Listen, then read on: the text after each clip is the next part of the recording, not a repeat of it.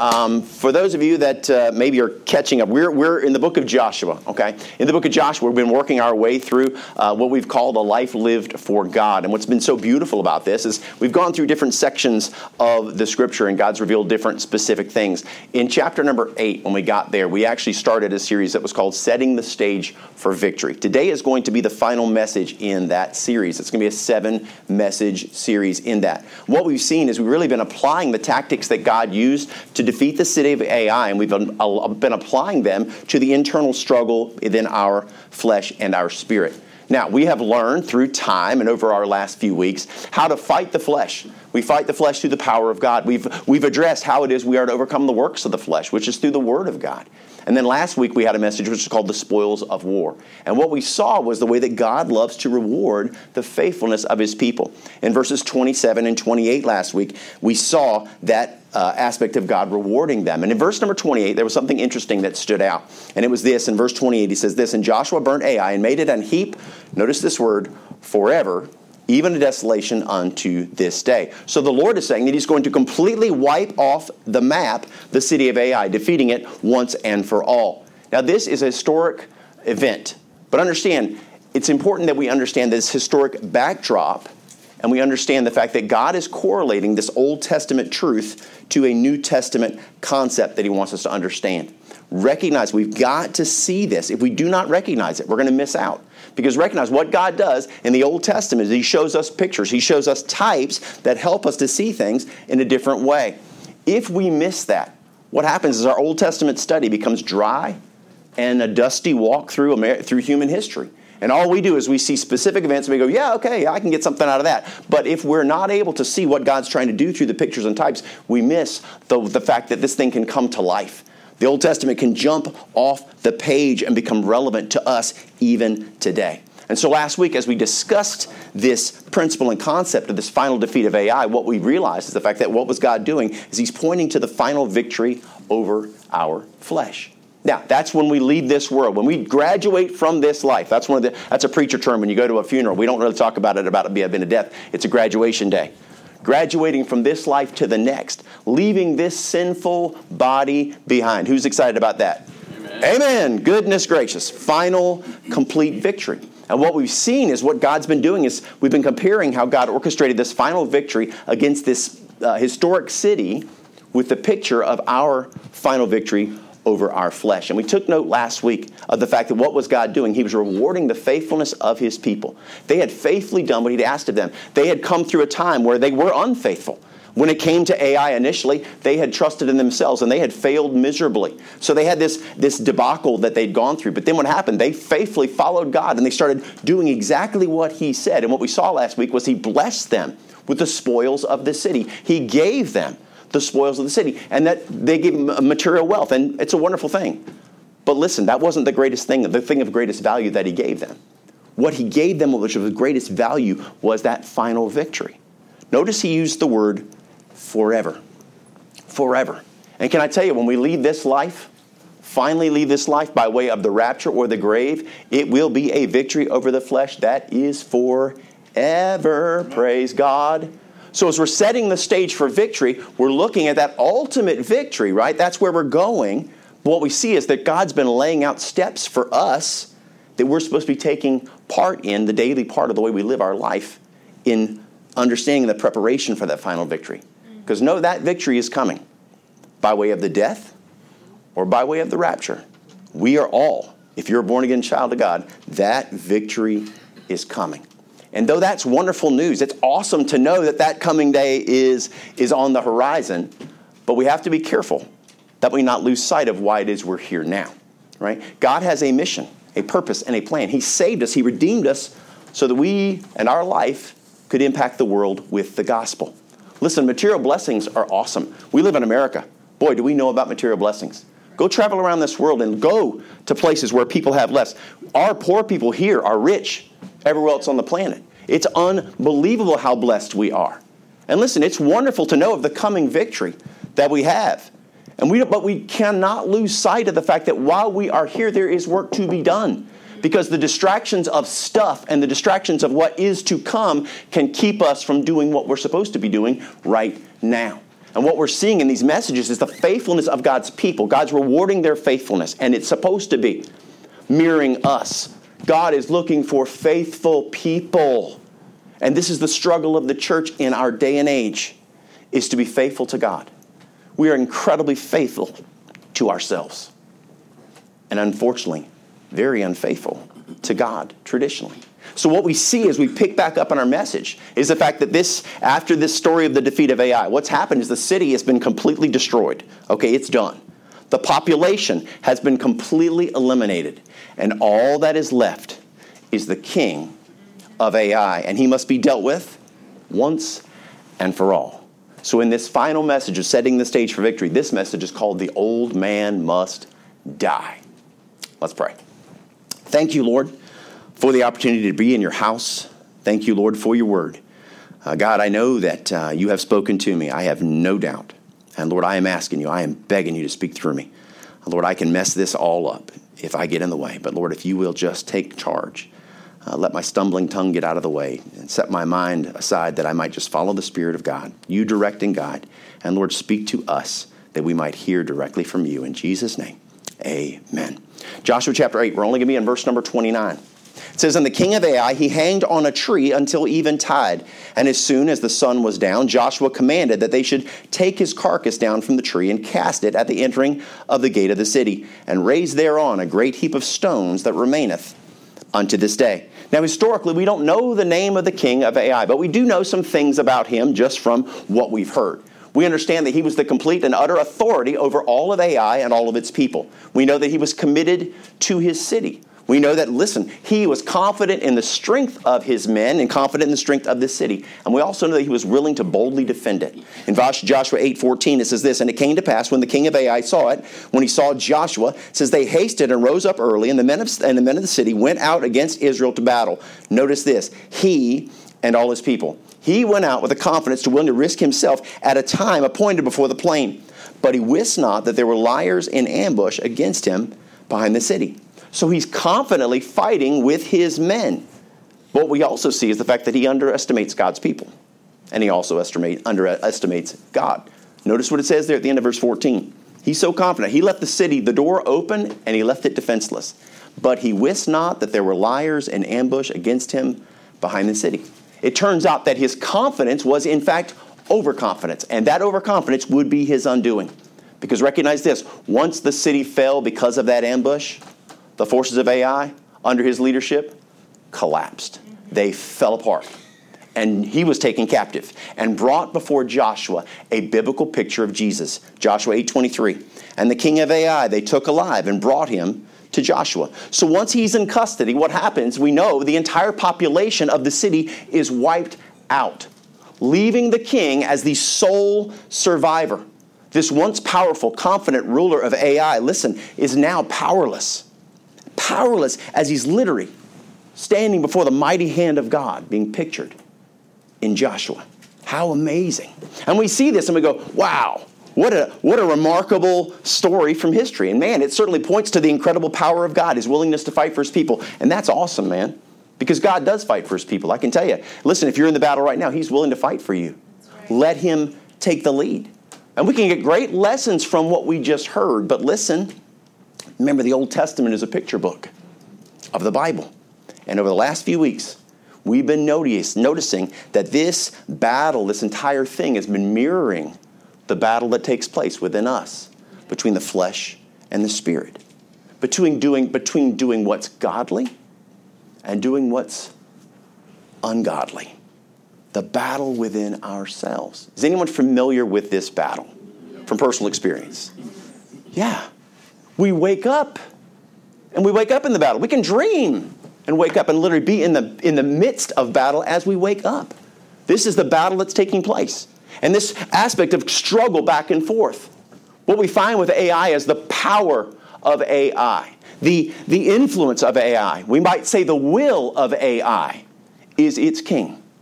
He rules the city. And when we think about our flesh, we think about the ruler of our flesh. You know what? It's our will. It's our will. That's, that's our king. Paul describes that will as the old man in Ephesians chapter number 4, verses 22 through 24. He says that you put off concerning the former conversation who you used to be, the old man, which is, listen to what the old man is, which is corrupt according to the deceitful lusts. That's the old man. And be renewed in the spirit of your mind. So this is where the battle for will, battle of wills takes place. It's here. It's in the mind, man. Every day it's in the mind. Listen, how many of you ever been in an argument with yourself? Yeah. You know what I'm saying? I mean, sometimes sitting in the car and you're like, you know, people are watching you and you're like, you know, I know, I mean, I know I should do it, but I'm not. You know what? I'm not. I'm not going to.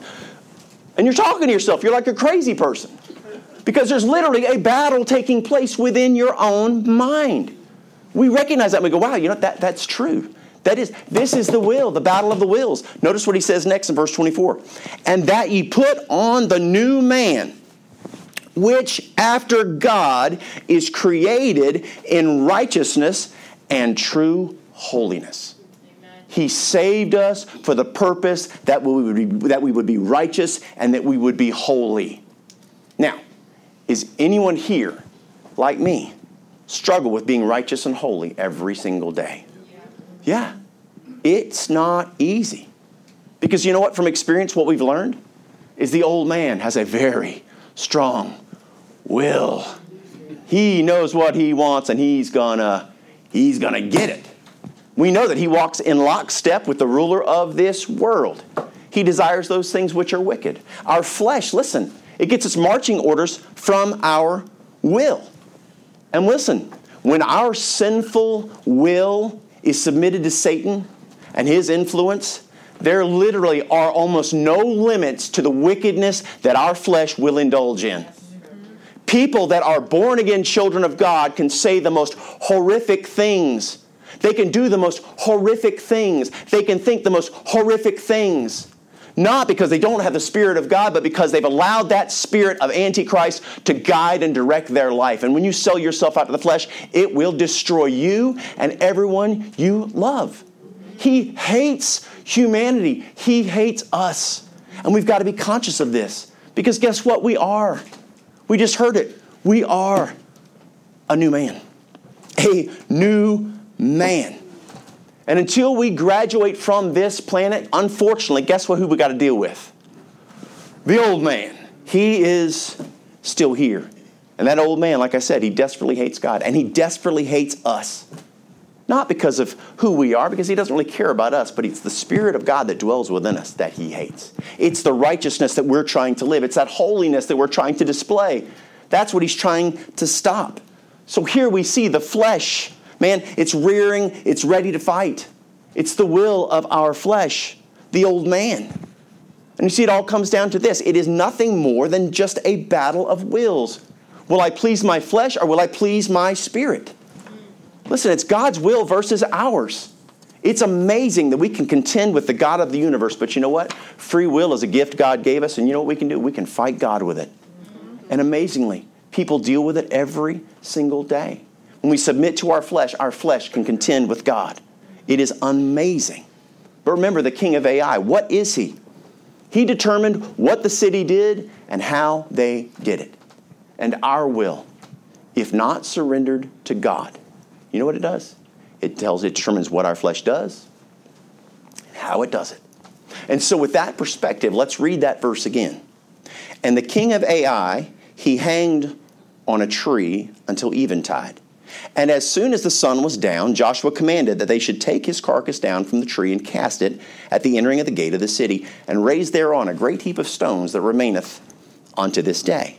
So the king is hung on a tree. Our first point is we need to crucify our enemy. Now, what I need you to know is in verse number 29, this is not crucifixion. Crucifixion is not going to be invented for 800 years. This is not crucifixion. But can I tell you this? The terminology that we're going to see proves something about it. Notice this when we see referencing Christ's death, let's go to Acts 5, verse 30. The wording is hanged on a tree. That's what it says. 530 says this The God of our fathers raised up Jesus, whom ye slew, and hanged on a tree. Acts 10:39 says this, "We are witnesses of all things which he did both in the land of the Jews and in Jerusalem, whom they slew and hanged on a tree." Galatians 3:13 says this, "Christ hath redeemed us from the curse of the law, being made a curse for us, for it is written, cursed is every one that hangeth on a tree." Both Luke and Paul are giving us something. They're referencing Deuteronomy, chapter number 21. Notice what it says in verses 22 and 23.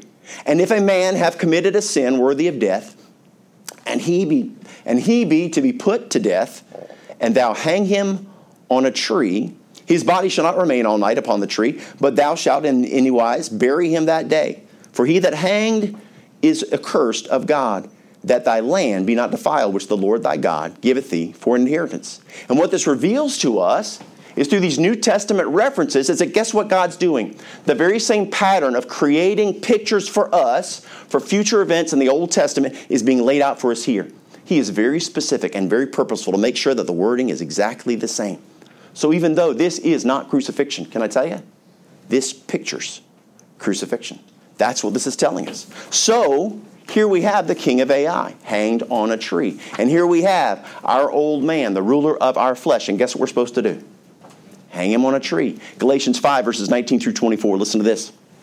Now the works of the flesh are manifest, which are these adultery, fornication, uncleanness, lasciviousness, idolatry, witchcraft, hatred, variance, emulations, wrath, strife, seditions, heresies, envyings, murders, drunkenness, revelings, and such like of the which I tell you before, as I have also told you in time past, that they which do such things shall not inherit the kingdom of God. These are the works of our flesh. When our, when our old man is in charge, these are the things that he's going to indulge in. Verse 22. But the fruit of the Spirit, listen, is love, joy, peace, long suffering, gentleness, goodness, faith, meekness, temperance. Against such there is no law. Listen, this is the battle of the wills. This is the battle that's taking place within us. In verse number 24, listen how it ends. And they that are Christ's have crucified the flesh with the affections and lusts. And what's being pictured for us with this king is the spiritual crucifixion of our flesh as we submit our will, our old man, to God to be crucified. And we go, wow, is that, is that what it's really saying? I mean, that's what it sounds like. Luke 9 23, Jesus speaking, listen to what he says. And he said to them all, If any man will come after me, let him deny himself, take up his cross daily, and follow me. What's the purpose of a cross? It has only one purpose crucifixion. It is a place of death. No one survives the cross, just so you know. It is a place of death. And Jesus is telling them to take up their crosses. So he's saying, Look, I'm going up on Golgotha's hill to kill my flesh, and I'm telling you to do the same thing. Now that sounds good. Okay, yeah, let's kill our flesh. Great. How do you do that exactly? Right? Anybody else thinking that? Yeah. What's beautiful, guess what? The book of James gives us an insight on exactly how this is done. Let's look at James chapter 4, verses 6 through 10. But he giveth more grace, wherefore he saith, God resisteth the proud but giveth grace unto the humble. Okay? So, first we have to do is humble ourselves before God. What is humbling ourselves? It's realizing who we really are. We can convince ourselves we're good people. I can look at the world around me and see all the debauchery that's taking place and say, well, I'm a pretty good person. But if we were to take all of the thoughts that have crossed our minds, the wicked things that we've thought, the wicked things that we've said, and we were to write them all out in a book, wow. We go, man, I'm, I'm, not, I'm not too righteous. Man, I'm a mess. It would humble us to realize our failures. And the more we know God and the more we see who He really is, the more we realize who we are.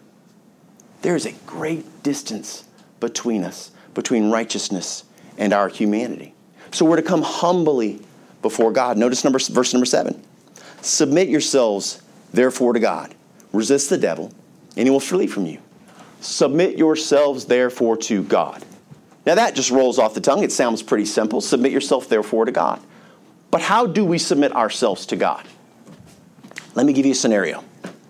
What if, in the morning when we woke up, before, as my wife would say, before our feet hit the floor, What if we were to lay there and we said, you know what? Lord, today would you take my mind, my thoughts, my dreams, my aspirations? God, I submit my mind to you. That you would guide the way that I think, that you would guide the way that I would respond, that you would allow me to see this world the way that you see it.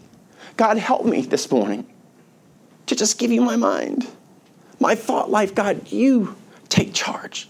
Help me, Lord, to resist these things of the flesh and submit to your spirit. What if we said, hey, God, you know, before I leave this bed, my heart, God, let me today not be contentious, not be angry, not to be selfish. Help me today to be selfless. Help me to have a servant's heart today. Help me look at people that are in need instead of thinking of myself, always making things about me, because guess what? That's what we do. We're selfish. What if today I could be selfless? God, what if today my heart wasn't all about fulfilling what it is that I want and the way the world affects me, but what if it was about, about how it affects you? What if I had that broken heart for the world? What if I could see people the way you see them? God, would you, would you, would you take my heart? What if, Lord, would you take my hands? As I function in the world today, as I interact with other people, God, would you use these hands that they might minister to other people? That they not be shaken in anger, but that they would reach out to comfort those that are in pain. Would you use these hands? Would you use my feet? My walk today, God, can I surrender my walk? Did I not decide where I'm going to go? But the Lord, you set my path and help me just to be listening to you. Guide me, Father. Use my life. What if we did that every day? How much of a difference could we make in the lives of other people? How much more power would the Spirit have over our life than our flesh? Because I can tell you, if you start looking at politics and you start reading all the garbage on the news, pour that garbage into your head, guess what? You won't be surrendering your flesh. You'll be fortifying it for the fight that you're going to do in your own power. But that's not how we win. See, all these victories They've all come from God. Then notice this. He says, resist the devil. So once we've so once we've literally humbled ourselves before God, now that we've submitted ourselves to God, I don't have to go fight. All it says that I have to do is resist. Well, I mean, this is resist. Isn't it? I'm just resisting. I'm just, I'm not falling prey to it, right? Because the devil, our flesh is going to try to get us in. It's going to try to, there's going to be things that are going to come and we're going to, oh, ah, I can react. But my job is not to give it a place. My job is simply to resist it.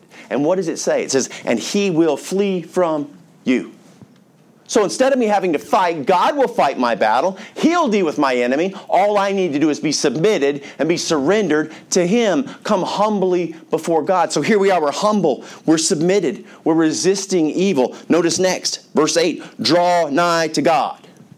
Draw nigh to God. And what does it say? If you'll do that, he will draw nigh to you. Cleanse your hands, ye sinners, and purify your hearts, ye double minded. So he's telling us, look, you know what we need to do? We need to draw close to God. Do you want to know who God is? You want to understand who his heart is? Guess where you go? You go to his word. You got people that say, Oh, I love God, I love God, but guess what? They do not love His Word, which means they're a liar because guess what? You cannot love God and not love His Word. If you know you love someone, I want to hear my wife's voice. If she has something to tell me, I want to hear it. Guess what? Because I love her. I want to hear what you have to say because I love you. But listen, if I said, look, I don't want you, uh, uh, uh, yeah, yeah, save your trouble for somebody else. Not a lot of love in that. And what happens, we want to go out and we want to hear from the world, but we don't want to hear from God. There's a problem with our heart. So listen, what do we do? We draw close to God and He draws close to us, right? And then it says, what is this? Cleanse your hands. Cleanse. Guess what the word does? It cleans us. It wipes away impurities in our life as we surrender to the precepts of God's word. And then last one, what it says. It says, look, that last part, what does he say there? Purify your hands, you sinners, ye double minded. Double minded. Set your mind and your affections on me. If you have something in your life that consumes you, it is a God to you. It is. It can be our phones. It can be media of any sort. It can be our children. Who knows? A hobby. It can consume us. So we're supposed to set Him at the very top. Verse 9 Be afflicted and mourn and weep. Let your laughter be turned to mourning and your joy to heaviness. And people hear this saying, What does that mean? What is he talking about? You know what he's saying? He's saying, Listen, you need to see sin the way God sees sin. Listen what it says Be afflicted and mourn and weep. Let your laughter be turned to mourning. The things that you used to think were funny in your flesh, those dirty jokes that used to just to entertain you, now you see them the way God sees them. You go, you know what? I don't want it. I, I, I don't want to hear that. And the things that we used to be entertained by, the things that used to fulfill our flesh, they should break our hearts now because we see things the way God does. We see it through spiritual eyes instead of eyes of flesh. And then number 10, or verse 10 humble yourselves in the sight of the Lord, and he shall lift you up. God bless you. Notice this humble yourselves in the sight of the Lord. In order to be in someone's sight, you need to be in their proximity. Right? He's talking about a relationship with God where you can look into the eyes of your Savior because you're walking with Him. Because you're surrendered to Him, because you're submitted to Him, because you've drawn close to Him, it says. And he's saying, in the sight of the Lord. And what will he do? He will lift you up. You don't have to lift yourself up. You don't have to fight the fight. You can surrender to God and let Him fight for you. Again and again and again and again, we see scripture that proves this to us. And there are people in this room that have testimonies of how God did what they could not do, brought them through hardships and adversities. And it's only, it was only God. It's beautiful. He will enable us to live out the very things that He wants us to accomplish if we'll surrender our will to His. And we stop trying to drive our intentions, our goals, the things that we've chosen out of our lives, and we allow God to set us on the course that He would give us to take. I can promise you, if we will, if we'll experience what God has for us, it's so much better than we could have ever dreamed up for ourselves because God knows what's best for us. And listen, though through surrendering ourselves to God, we crucify our enemy and we set the stage for victory. But there's another detail. Notice what it says next in verse number 29. And the king of Ai, he hanged on a tree until eventide. As soon as the sun was down, Joshua commanded they should take his carcass down from the tree. Now we go back to Deuteronomy 21. It explains to us why they did this. We understand the fact that there was a reason. It was to protect the land from being cursed. Deuteronomy 21, 23 22 and 23 says this, and if a man have committed a sin worthy of death, and he be to be put to death, and thou hang him on a tree, his body shall not remain all night upon the tree, but thou shalt in any wise bury him that day. For he that hanged on a, a tree is accursed of God, that thy land be not defiled, which the Lord thy God giveth thee for an inheritance. And so, in protecting and honoring what it is that God's given them, what do they do? They take heed to his warnings and they follow his instructions down to the finest detail. And what we find is the fact that, listen, partial obedience is still disobedience. They did everything God asked them, and He blessed them for it. Listen, we should absolutely listen to the warnings that God gives us in our Christian lives, but we should be following the instructions that He gives us as well so that we can be fine, finally establish what it is to find the success, to succeed in what God's called us to be. Listen, He's telling them what it takes to succeed, and He's told us how to as well. He's pictured it for us, He's shown us what we're supposed to do. But see, it's next what Joshua does. This is our second point. We only have two points. The second point is this never forget God's victories. Verse 29 continues And cast it at the entering of the gate of the city, and raise thereon a great heap of stones that remaineth unto this day. Are you guys with me today? Amen. I feel like I'm in here and y'all are all going, I feel like I'm speaking. You know, it's like you speak. If you ever talk to somebody speaking another language, and you're like, that's what I feel like. I'm speaking another language, and y'all are all going, okay, crazy guy, keep on going. Okay, y'all are with me, yes? yes. All right, a, a, a yes, yes? Yes? Okay, yes, yes, yes. Okay, here we go. Okay, all right, because this is a good one. This is a good one. This is an exciting one. Here we go. All right, so we see here this heap of stones. We see that he's to be cast at the gate. This is telling us the body of the king is to be thrown in the threshold of the gate of the city. Now, the gate of the city, that is the main entry point into the city. So what this means is no one is going to be able to go into the ruins of Ai without walking past the dead body of this defeated king. It says a great heap of stones. Now, what's interesting is a heap of stones serves as a monument to God's victory over this city. Now, certainly that is very significant. It's significant to remember the power of what God's done, to recognize and see that that's there. But there's another body, which is interesting, that's just nearby, that just happens to be under a great heap of stones. You remember Achan? Joshua chapter 7, verse 26. And they raised over him a great heap of stones unto this day, said the Lord. So the Lord turned from the fierceness of his anger, wherefore the name of that place was called the Valley of Achor unto this day. So the word is ver- the words are virtually identical. We see a great heap of stones raised over him unto this day. Now, do you think it's just a bizarre coincidence that they happens to be almost the same wording? I can tell you from my study of the Word of God that it's no coincidence. God specifically picks His words because He's trying to tell us something. And what He's telling us here, you know what? Each monument, each one of these monuments, they are look just like they are to serve as memorials, but different things. Recognize, remember Achan's story. Achan's story is a story of failure. This is where the Israelites failed before God, where their pride blinded them to the hidden sin and caused them, listen, to be defeated at Ai. They went there in their own strength and they were defeated. But see, while at the same time, yes, it's pointing to their failure, but guess what it also represents? The lessons learned, right? The repentant heart, the restoration of God's people. So when the Israelites would see these stones, yes, they would remember that Achan is buried there in the valley of Achor, the valley of trouble, by the way. And they would be humbled by their failure, no doubt. Remembering how far God had brought them, recognizing where they were and where God had brought them to be. So not only would they be encouraged because of that, but also the steps that they had taken to get right with Him.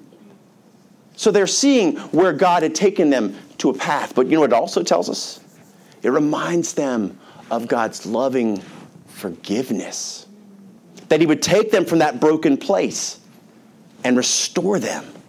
He brought them, listen, from arrogant and prideful to humble and faithful. This monument to Achan points to all of those things. They remember their failure, God's love, and the restoration that's represented in that place. And when we consider the forgiveness of God in our lives, listen, understand this the attitude these Israelites would have. I can understand it myself. I can think back to failures in my life, monuments in my life, moments in my life that I will never ever forget. Can I tell you this? When I look back at my history in my Christian life, there's, there are some big ones that really, really stand out. Of how I allowed myself, because of my pride and because of my arrogance, to allow destructive sin into my life. And not only did it hurt me, but guess what? It hurt the people that I loved. Where I was so arrogant that I neglected my wife for 10 years of the ministry that God had called me to. For 10 years, I neglected my wife's needs. I was not there for her. I set her aside. I disregarded her, and I took her for granted. All in the name of ministry. She'll understand. It's for God. And you know what? Because of that, I almost lost my family. My wife is as far gone as you can be bitter, hurt, isolated. And you know what her flesh was telling her? You just need to go. Your solution is to run. But thank God.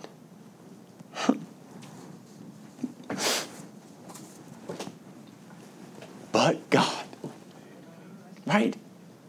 I couldn't fight the battle, but I could surrender to the one who could. Ephesians 2, verses 4 through 6. But God, who is rich in mercy, oh, yes, He is, for His great love wherewith He loved us, even when we were dead in sins, hath quickened us together with Christ. By grace you're saved and hath raised us up together and made us sit together in heavenly places in Christ Jesus. Listen, though we're all called to be righteous, that doesn't mean that we always are. We are going to fail. But you see, when I look into my wife's eyes today, I don't see a monument of pain and loss and sadness.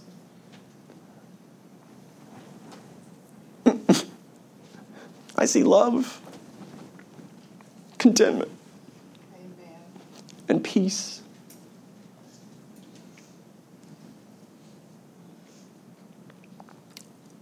And that's a monument that reminds me of my failure. But it also reminds me of my lessons learned. And it reminds me of the mercy of God who would fight for someone who does not deserve it. I did not deserve to get my family back.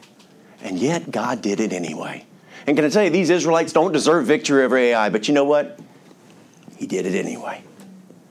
And when they look at these great heaps of stones, they will serve as reminders of God's victories. Because, see, we all need reminders. We all do. Because if we don't have reminders, you know what we have a tendency to do? Forget. We talked about it before.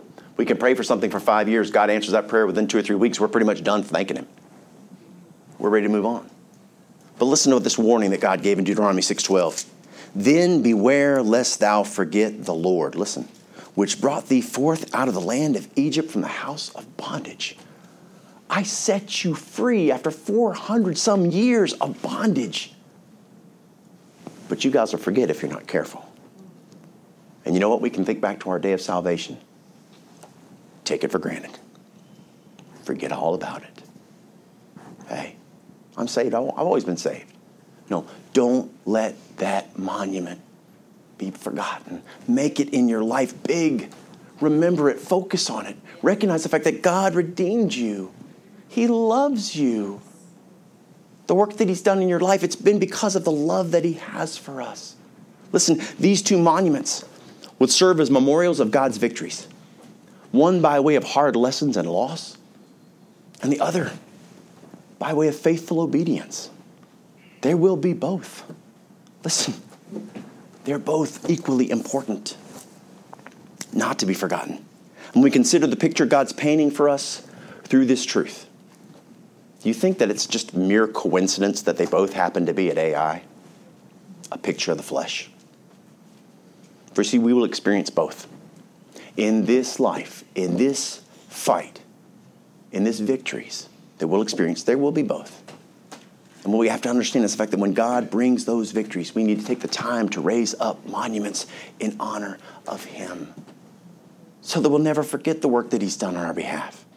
Listen, if it's salvation or restoration, whatever our story may be, man, we can't afford to forget about that. All of the victories in our life, they come by way of God. He's the one that supplies it. 1 Corinthians 15 57 says, But thanks be to God, which giveth us the victory through our Lord Jesus Christ. He is the one that brings true victory. And we have to ask ourselves what are our monuments in our life?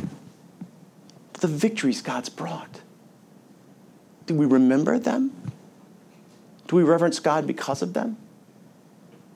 Or do we take them for granted? God's given us so much. Listen, if you've never thought about it, it's time to establish some monuments. Most people forget history. It's just who we are. So, what do we do in our, in our culture? We build monuments to help people remember things that have happened. The day we're going to celebrate tomorrow, there are monuments all over our capital to that, to help people not forget history. We all have a history. And if you're a born again child of God, God has been good to you.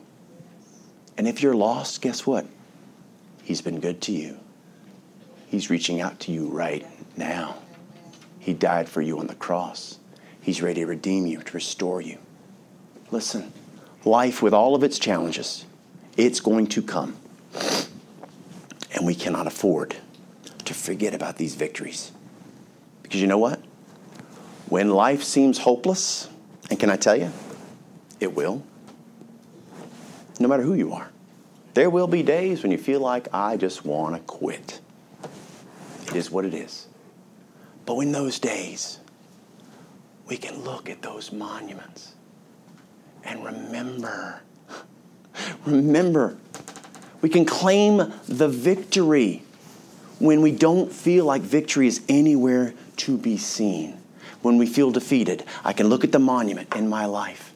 Listen, Philippians 4:13, I can do all things through Christ which strengtheneth me. There's a looking at that monument reminds me of that truth. And can I tell you, listen, when life comes at you and it's overwhelming, when it comes at me, the monument I see in my wife's eyes gives me strength. It gives me resolve. It gives me confidence. Not in me, but in my Heavenly Father. Because what He did, I could not do. And whatever it is you're fighting that you just feel like you can't, you're right. You can't. But He can. He can do it. Listen, if your flesh is winning the battle today, it's not because you don't have access to the power to be victorious. You have access to it. All we need to do is learn to give it up to God. Listen, He has an incredible track record of success. It's just a matter of us stop fighting in our own strength and trust Him. They stopped fighting in their own strength and they trusted God. And if we will start every day bringing our old man to be hung on a tree, walking in the Spirit and not fulfilling the lust of the flesh, you know what's amazing? God can bring the victory. We trust Him to do what we cannot do. But we have to be careful not to forget what He's done, what He can do. Don't forget what He's done. Hold on to the truth of what He has accomplished. Because listen, because in order to accomplish the mission He's given us, to be holy, as He is holy, He tells us, we have to resign in our hearts that we will give our lives to Him. In crucifying our flesh, we give our God, we give our life, our body, our will for God's purposes. That He would use this life for His glory. We saw Luke 9:23 about the taking of the cross daily. But verse 924 says this For whosoever will save his life shall lose it, but whosoever will lose his life for my sake, the same shall save it. He says, if you focus on just your flesh, you're going to miss out on what God created you for. But if you will surrender that flesh to God, He will use it in a way that you cannot possibly imagine. And listen, if you're saved by grace through faith today, listen, you're a new creature. You are a new man. The Bible says in 2 Corinthians 5:17, therefore, if any man be in Christ, he is a new creature. But it says, old things are passed away. Behold, all things are become new. Listen, what we've seen pictured for us and what we've heard from our Savior today is that the old man must die. The Lord Jesus Christ stands ready to end his life. The question is will we surrender him? It's up to us. The old man must die. Let's pray. Thank you, Lord, for what you've given us today. And Lord, I know that today may have been a hard message to receive, but God, the truths are so wonderful. God, help us. Help us, Lord, to surrender this flesh. Help us, God, to submit ourselves to your will, to just surrender and submit to what it is you have for this life. And Lord, use these lives for your great glory. Please. God, I pray for my brothers and sisters who may be struggling right now. They're in the midst of the fight. And Lord, they are battling with all their strength and they feel hopeless, frustrated, angry, and scared. And God, I know that you're there with them. And I pray, Father, that you'd help them to get their eyes on you, to take that flesh that's trying to fight and, Lord, surrender it to your will. God, may you kill the old man within us. Lord, help us Father, to see you for who you are, to see us for who we are, and realize how utterly dependent we must be in order to live this life and experience your victory. With our heads bowed, with our eyes closed. If you're here today and you say, Look, I don't know where I stand with God. There's a lot of people that are religious. Let me just tell you, our world is filled with them. They know God, they know about God, but they don't walk with Him. They don't know Him personally because they've never received Him as their Savior. And let me tell you this if you're here today and you say, Look, you know what? I, I, I know I'm saved. I know I'm saved. I know I'm saved. I, I go back to a date and a time. This is not about a date and a time. There would be a change in your life. The Bible says that you are born again. You went from who you are to who you became through the influence of the body of the influence of Christ. And I'm telling you right now, if you're here today and you've never received Him, you may believe you're saved, but I'm telling you, there is a difference between thinking you're saved and knowing you're saved because the Spirit of God dwells within your heart. And I'm telling you, there's evidence of salvation. And if you're here today and you're struggling with it, I want you to know that you can call out to God today. No one is going to judge you, no one's going to think anything about you. We want you to walk with the Savior. He died for you, and He loves you more than you can possibly imagine. You're watching this recorded, you're watching this live. If you want to receive Christ, it's as simple as surrendering to Him. So I'm going to give you an opportunity to pray. It won't be magic words or, a, or any kind of ceremony that'll do anything for you. It's your heart surrendered to the Savior. As He calls out to your heart, all you have to do is respond. With our heads bowed and eyes closed, if you want to receive Christ, repeat after me in your heart and mind Dear Lord, I know that I'm a sinner, and I understand that there's a penalty for my sin, that because of it, I'm separated from you. And Lord, I have struggled with this for years. I'm asking you right now to help me to see you the way you are, to recognize who I am and who it is I need to be. Lord, I surrender my heart to you. I understand that I'm a sinner, that you died for me on the cross because you love me. I'm asking you right now, in the best way I know how, to pour into my life, to fill my heart, and save my soul. Lord, I thank you so much for saving me and having a purpose for my life. I pray you'll help me live for you. For it's in Jesus' name I pray. Amen.